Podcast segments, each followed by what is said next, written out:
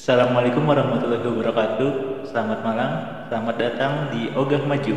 Obrolan gaduh malam Jumat bersama dengan anak Adam dengan ditemani oleh gua Kamans dan juga Bang Jum Bang Jum. Pada malam hari ini kita ingin ngomongin tentang apa Jum? ya putar kehidupan Seputar tentang kehidupan ya.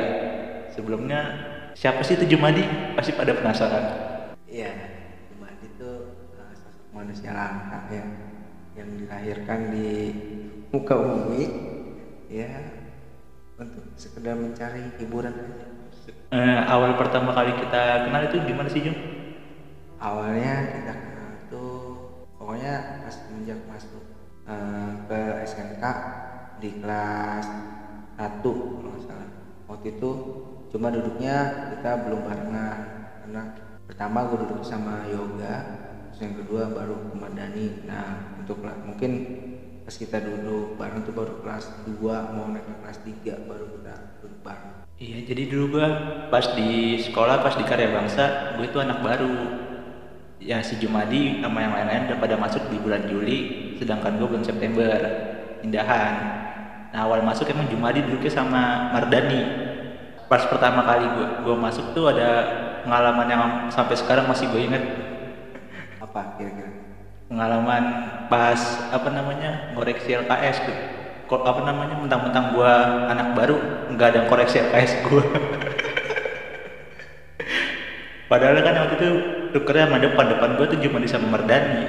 Cuma di antara mereka ada koreksi LKS gua tuh parah banget itu karena uh, kelalaian saya ya saya sebagai teman mohon maaf sebenarnya Cuma emang awal pertama kali gua masuk sih gua udah ngerasa nyaman lah di, di di apa di TKJ ya di karya bangsa. Punya teman-teman kayak mereka. Dan juga gua kenal sama Jumadi juga. Deketnya agak-agak terakhiran soalnya Jumadi awal-awal tuh jarang masuk. Tuh kenapa Jum kira-kira Jum jarang masuk? Apa karena emang saat itu almarhum bapak lagi sakit apa gimana? Ya gua sebelum masuk apa sempat dagang pergaulannya kurang bagus. Jadi ya gua jarang masuk karena banyak obrolan eh, omongan-omongan setan yang gak berbeda jadi sekarang. Pastinya gua kepada masuk ditimpa lagi waktu itu banjir kan. Pas banjir sejak banjir eh, bapak bapak atau bokap dan gua sakit gitu. Makanya gua nggak masuk selama 16 hari gua masih ingat itu nah itu hal yang paling terparah dalam dunia persekolahan. Gua nggak masuk 16 hari. Benar-benar bikin lu terpuruk waktu itu ya? Ya kalau dibilang terpuruk sih terpuruk banget. Soalnya eh, kehilangan gitu orang keluarga yang paling dicintai gitu.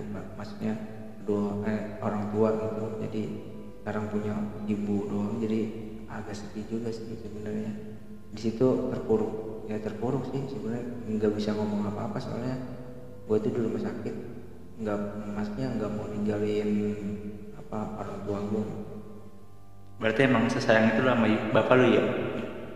Ya kalau dibilang sayang sih sayang. Cuma karena eh, di rumah itu sering kalau nonton bola bareng terus makan mie bareng pokoknya serba bareng dah. Jadi pas dia nggak ada eh, jadi kayak gimana ya rasa ada yang berbeda gitu aja. Pengalaman itu ya yang paling lu rindukan saat bersama dengan almarhum bapak lu ya?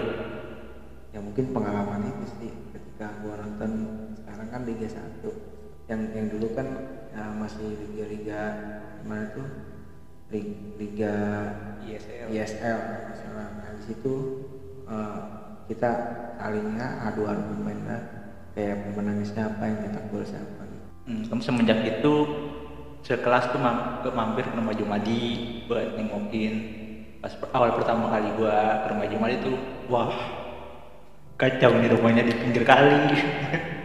Jadi kalau ada kalau ada yang hujan deras ya yang banjir duluan rumah lu hijau ya? Pasti. Kan di pinggir kali ya tempatnya ya gimana ya kalau dibilang banjir ya udah was-was aja jadi situ emang rumah lu apa rumah siapa sih Jum? di awal mulanya itu sebenarnya rumahnya nggak di situ. Rumahnya tuh di nah, makanya tinggal di kita di, di, di, di kampung beli baru cuma karena karena maksudnya oh, ya karena orang tua juga mungkin karena kan itu tanah bukan milik jadi kita disuruh pindah gitu. Ya dikasihlah tanah di samping situ di pinggir kali maksudnya tanah pengairan. Berarti di situ lu cukup terbilang baru juga ya? kalau dibilang baru sih enggak karena kan gua pindah itu udah dari 2013 akhir mau ke 2014 Iya ber- berarti pas emang sebelum banjir kan pindah ke sini. iya sebelum banjir dan belum tahu kalau di situ itu sering terjadi banjir. Makanya kaget aja. Emang saat itu yang banjir terparah lah itu benar-benar terparah. Terus kita habis itu kan lu tuh di anak di, anak angkat ya sama Pak Lura ya. Hmm. Itu ceritanya gimana sih Jum sampai lu bisa diangkat anak? jadi sebenarnya nggak tahu juga sih karena waktu itu kan masih dagang ya kan terus tiba-tiba karena ada hubungan dekat eh, ke- kedua orang tua eh, Pak Lurah sama eh, bokap itu jadinya eh, maksudnya mungkin mungkin ada ada priba maksudnya ada kata-kata yang misalkan eh, ke Pak Wali itu harus ngangkat dari salah satu anak dari bapak itu bapak gua gitu. Nah terus di situ dia tiba-tiba datang terus nawarin suruh ke rumahnya suruh jadi anak angkatnya. Nah, spontan kaget nah minta persetujuan ke orang eh, ke ibu. Nah, ternyata ibu gua nyu- nyuruh nyuruh tergantung gitu tergantung guanya. Nah juga gak banyak ini sih minta waktu se- 14 hari lah. Sebelum 14 hari malah besoknya dipanggil gitu suruh ke rumahnya. Kayaknya dia maksudnya mau gerak Kan Pak Lura juga punya anak ya Jum ya. Itu respon anak-anaknya gimana itu pas pertama kali lu, datang ke rumahnya? ya awalnya sih mungkin kaget ya ya. Gua datang terus gua duduk tuh di depan ruang tamu terus dia niatin gitu niatin karena sebelum sebelumnya awalnya emang udah kenal cuman kenalnya nggak begitu kenal cuman sebatas lewat-lewatan aja. Jadi pas di situ tuh kayaknya kaget juga apalagi tuh eh, anak yang kecil tuh. Eh, pas gue datang ke situ dia ngikutin terus mau di mau ke ruang tamu kalau mau ke kamar gitu pokoknya ngikutin terus gitu kayak aneh aja dia ngeliatnya kayak pengen kenal. Berarti mereka welcome apa enggak? kalau dibilang well kamu sih sebenarnya nggak tahu juga sih pas di situ sih dikenal kenalin sih. Ya kita kan nggak tahu hati hatinya orang kayak gimana. Ya, pasti welcome lah pasti welcome. Sampai saat ini kan masih bertahan di situ Terus perasaan lu tinggal di rumahnya Pak Lura itu gimana Jum?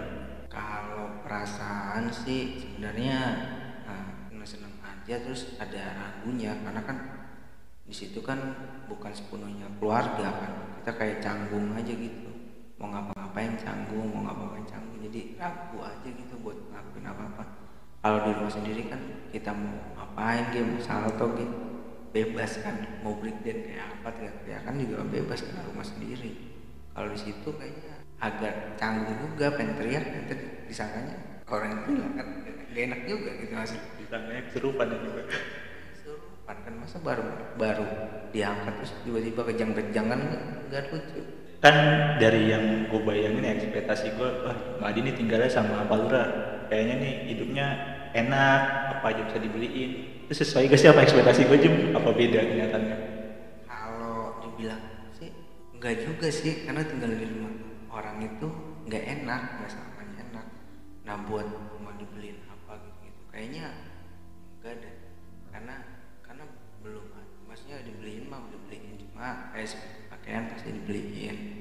Cuma untuk yang kepengenan kayaknya nggak nggak sampai dah nggak sampai dibeliin. Karena kan dia juga punya anak itu punya keluarga yang kalau buat enaknya sih lebih ya 50 perbanding 50 dah enak sama enaknya cuman karena situasi kondisi aja yang mungkin masih bertahan sampai saat ini Tapi Pak Lura kan nanggung biaya sekolah sama kuliah lu kan ya?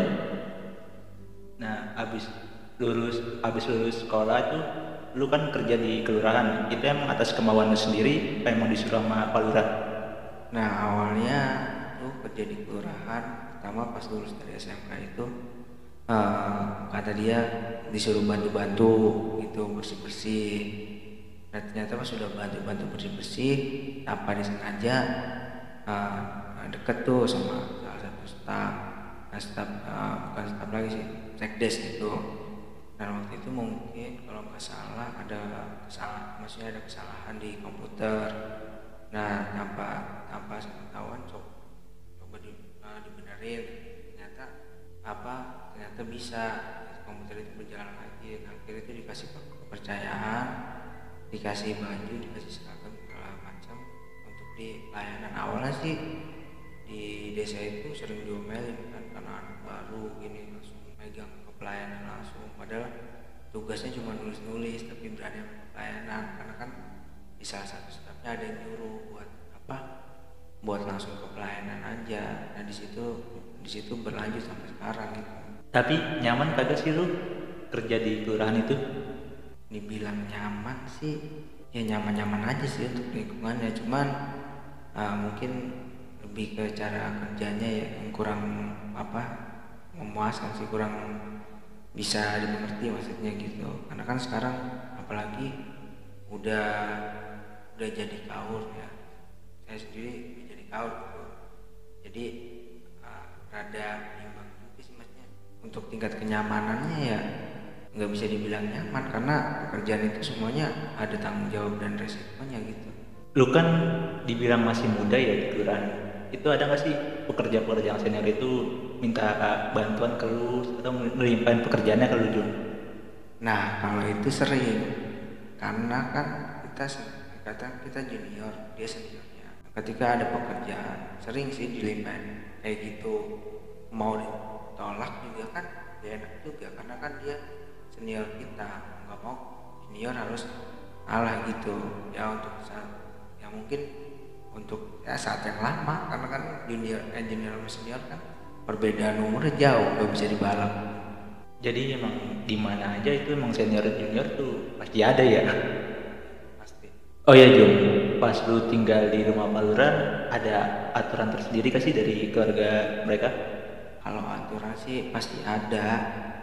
Pertama kan kita kalau di rumah enggak maksudnya enggak uncang-uncang kaki kan. Jadi ya pokoknya setiap pagi kita ya pasti ngepel kan karena rumahnya di jalan. Jadi debu di mana-mana pasti dipel gitu pasti disapuin. Terus juga sore ya kan. Pokoknya ketika mau pergi ke mana-mana sih sebenarnya harus bilang sih ke Pak Lurah supaya dia nggak nyariin karena kan untuk di di rumah kan sering disuruh gitu jadi nggak boleh kosong di rumah dia tuh gitu Kan Palura tuh pasti punya saudara-saudara ya ya. Itu tanggapan dari saudara-saudaranya melihat lu ada di rumah Palura itu gimana sih? Nah sebenarnya sih sebelum masuk ke keluarga dia, dia sempat bicara kalau dia itu udah atas persetujuan semua keluarganya. Nah sampai saat ini banyak yang pro dan banyak yang kontra juga sih. Berarti sampai saat ini ya hubungan sama Palura masih baik aja kan? Kalau buat hubungan sih baik-baik aja, cuman ya karena banyak cemburuan sosial keluarganya tanpa sepengetahuan banyak yang cerita gitu banyak dan banyak dengar juga dari cerita orang jadinya ya untuk saat ini masih eh, hubungan baik ke Palura masih cuman kita rada ini aja apa, maksudnya nggak begitu jaga jarak cuman supaya nggak ada rasa tersinggung sama keluarganya keluarga besarnya gitu Lu sekarang masih di, masih tinggal di rumah Palura kan enggak? Kalau sekarang sih eh, udah jarang sih karena sering di rumah emak cuman kemarin itu sempat dia bilang boleh aja tidur di rumah cuma asal eh, lihat gitu isi rumah dia juga gitu. Ini harus minum juga harus ya mana boleh nginep boleh tidur dan dia jangan sampai enggak enggak gitu Berarti selang-seling gitu ya Jun ya? Di rumah malu sama Pal- Palura apa gimana? Nah, iya selang-seling gitu. Ya, boleh aja sih tidur di rumah. Cuman ketika malamnya di, di rumah dia harus standby gitu. ya mungkin bicara tentang kehidupan Jumadi segitu aja kali dulu ya. Nah sekarang kita bicara tentang percintaan Jumadi gimana? Nah Jum dulu kan dulu pas zaman sekolah orangnya agak gimana ya agak malu-malu agak canggung sama cewek ya. Terus lu kenapa sih bisa kepikiran buat nembak cewek sampai atau ngutarin perasaan lu? Nah kalau itu sih sebenarnya ya nggak ada perasaan untuk pacaran sih karena SD SMP itu emang kita main sama cewek terus. Jadi uh, untuk kepikiran yang cewek itu ya apa jarang gitu. Karena benar-benar gak ada yang suka. Nah untuk SMK kemarin itu kenapa nekat sampai nembak-nembak itu ngasih coklat ke kantin gitu kan. Nah itu aw awalnya ya gimana ya? Karena kita tahan ya kita jadi kepikiran sendiri. Jadinya maksudnya nggak apa-apa lah langsung aja gitu duduk poin daripada kita canggung-canggung kan nanti bikin sakit kepala aja. Sampai nungguin segala ya dia, dia lagi latihan ditungguin di kantin nah itulah hal yang bodoh yang nggak pernah gue sangka-sangka. Sampai saat ini gue membayangkan aduh kenapa gue ngelakuin hal itu ya? Itu benar-benar hal yang bodoh padahal dia nggak suka gitu sama gue cuma ya gue cuma mau ngungkapin aja kalau misalkan gue suka sama dia udah segitu aja. Masalah diterima atau enggaknya ya itu urusan belakangan. Cuma ada yang kocak juga nih. Biasanya cewek yang gue suka tuh disukai juga sama Jumadi. Itu kenapa nih nah itu gue nggak tahu sebenarnya. Ah, alasan gue gimana ya? Ah, bingung juga sih. Karena kan gue nggak tahu sebenarnya sebelum gue ngomong nih, nih, nih disukain gak ternyata kan ada sebutan-sebutan begitu kan gue nggak paham. Ternyata dia suka juga sama gue makanya di situ gue rasa serba eh, ada penyesalan gitu salah. Kalau begitu mendingan gue gue lemparin aja coklatnya atau ke atas genteng. Cuma nggak apa-apa sih emang gue juga support buat buat Jumadi. Yang penting Jumadi juga punya keberanian punya keseriusan. Nah semenjak itu kan Jumadi tuh mulai berani lah buat nembak-nembak ke cewek yang lain. Pada akhirnya kan lu bukan bukan jadian sama dia Jum itu gimana ceritanya Jum bukan agak tahu. Sama si H lah sebutnya. Waktu jadian sama si H itu awalnya kita uh, banyak tuh yang suka sama dia. Kayak si Jul gitu kan. Si Jul terus apa? Si Umar. Nah itu tuh disuruh nganterin nganterin kado. Dia eh nganterin buah-buahan. Nah dia kan sakit nah di situ juga gue nggak tahu kalau dia suka sama gue nah terus sempat dia tuh WA WA gitu cuman WA nya kalau setiap kali Umar Umar WA dia dia bilang gue nah dia nurut apa kata perkataan gue nah gue nggak tahu tuh di situ dia mungkin udah mendem rasa gimana gitu. Jadi bingung aja sih padahal nggak nggak sempet ada pikiran buat suka gitu sama dia lu kan nembak dia pas perpisahan ya pas tadi tur. Nah kebetulan waktu itu gue nggak ikut. Makanya pas gue tahu kabar itu kaget dong gue ya kok bisa? Gitu. Kenapa? Kenapa sama dia? Cuma di bingung baju di situ. Awalnya diajak tatan hingga nyaman. Sebelum tur sebenarnya udah ada janjian kalau mau berangkat tur itu harus duduk bareng berdua dia. Nah cuma karena gue kesiangan jam 8 baru datang dia udah duduk sama temennya. Nah alhasil gue duduk di belakang dia dan sambil catatan uh, untuk pulangnya bareng gitu. Nah terus di tempat tur itu dia ngasih ngasih alasan kayak minjem jaket segala apa gitu. Nah, gue juga nggak tahu padahal gimana ya hati rasanya nggak bisa di maksudnya nggak bisa diungkapin soalnya aneh aja gitu. Karena kan yang suka sama dia kan banyak teman-teman gue ya gue nggak enak lah kalau misalkan gue gue langsung nem nembak dia kan. Sedangkan teman-teman gue gimana nasibnya kan? Sedih juga. Lu, lu sama dia berapa lama sih jam jadiannya jadian itu nggak lama sih cuma lima bulan aja. Bertahan lima bulan selebihnya udah. Tapi lima bulan juga keluarga dia udah pada kenal sama lu kan? Iya sih kalau dibilang kenal gue uh, maksudnya kenal sih kayak ibunya bapaknya terus kakaknya. Berarti keluarganya welcome sama juga ya? Jadi bilang welcome sih welcome aja. Cuman sering kali main ke rumah dia gitu maksudnya. Yang ngobrol sama mamanya guys. Hitung-hitung silaturahmi dah. Setelah putus sama dia kan lu jadi pengembara cinta nih kan suka gonta ganti pacar. Itu motivasi lu apa cuma ya, begitu juga nggak ada motivasi sih sebenarnya. Motivasinya langka sih. Soalnya waktu itu gua nggak tahu ya tiba-tiba gua jadi kayak orang pengembara gitu sih. Jadinya uh, pusing juga sih. Rasa aneh aja ilfil aja zaman dulu. Sampai tapi sampai sekarang Jumadi punya pacar yang lumayan awet aja ya. Udah berapa tahun ya gua pacaran udah dari 2018 ke sekarang alhamdulillah. Tuh ceweknya bener-bener bikin sempat bikin gue iri juga sih. Jumadi bisa dibebasin gitu aja bisa saling percaya lah itu. Tipsnya gimana Jum? Bisa biar bisa saling percaya begitu? Sebenarnya tipsnya gimana ya? Kalau gue sih pacaran gini nih. Kalau misalkan dia suka sama gue ya oke lah gue bakal suka sama dia. Maksudnya dia hargain kita lebih menghargain dia gitu. Nah ketika kan eh, waktu itu emang sempat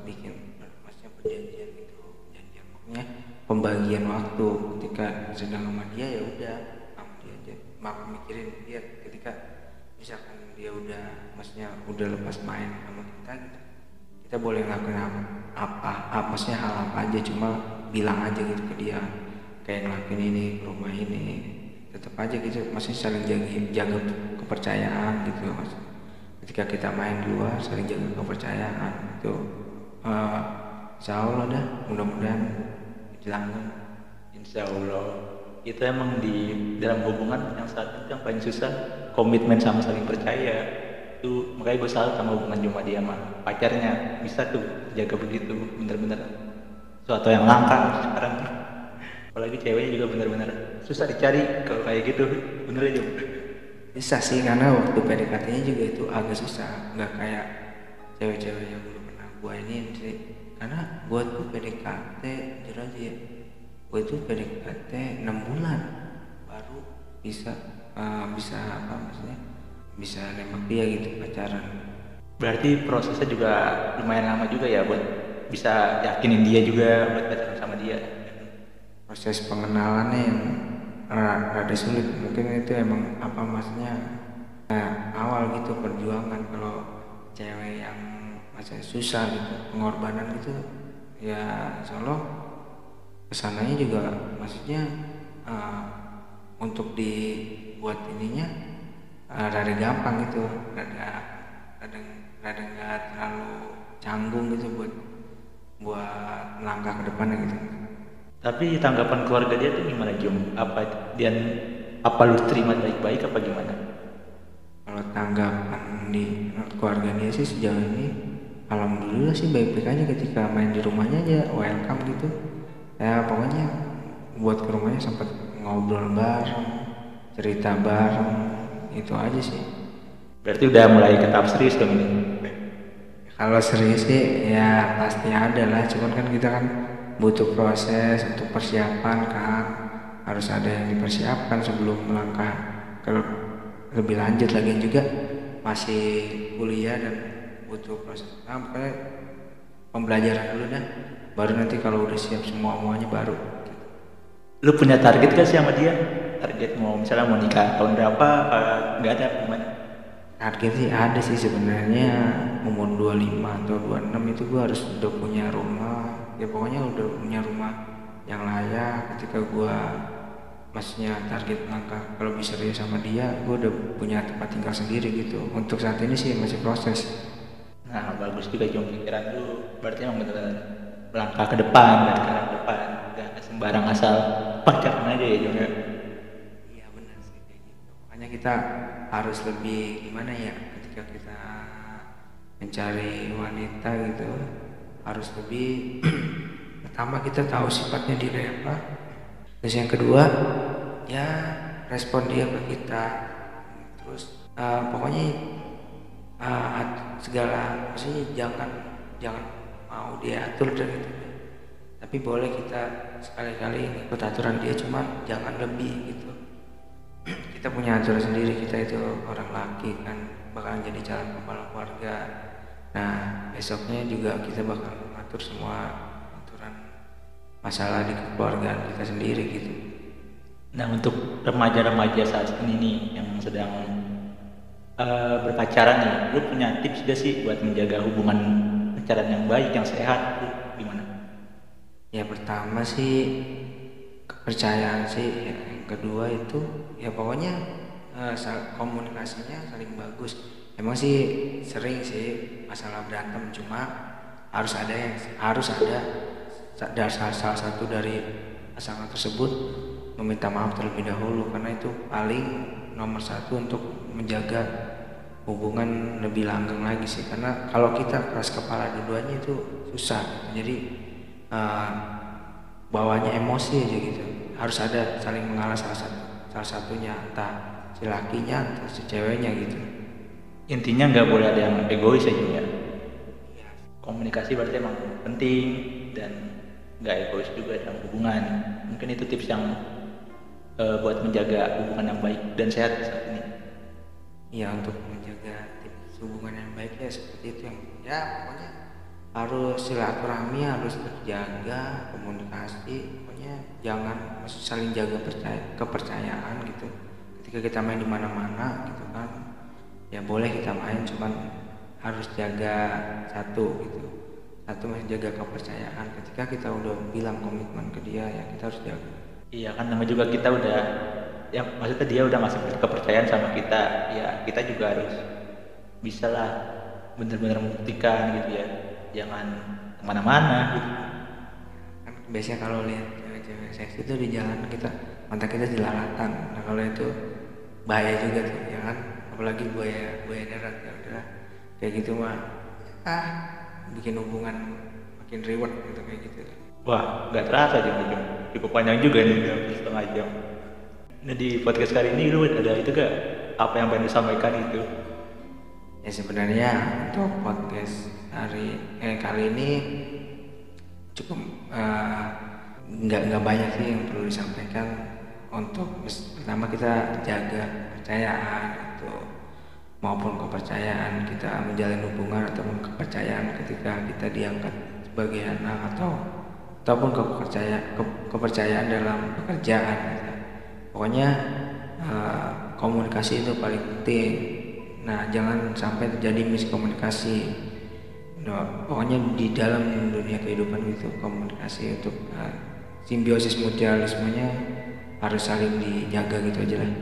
Berarti itu ya kesimpulan untuk podcast malam ini ya? Bisa jadi seperti itu.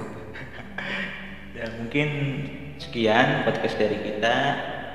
Eh, sampai bertemu lagi di podcast selanjutnya di audio maju selanjutnya. Selamat malam selamat beristirahat.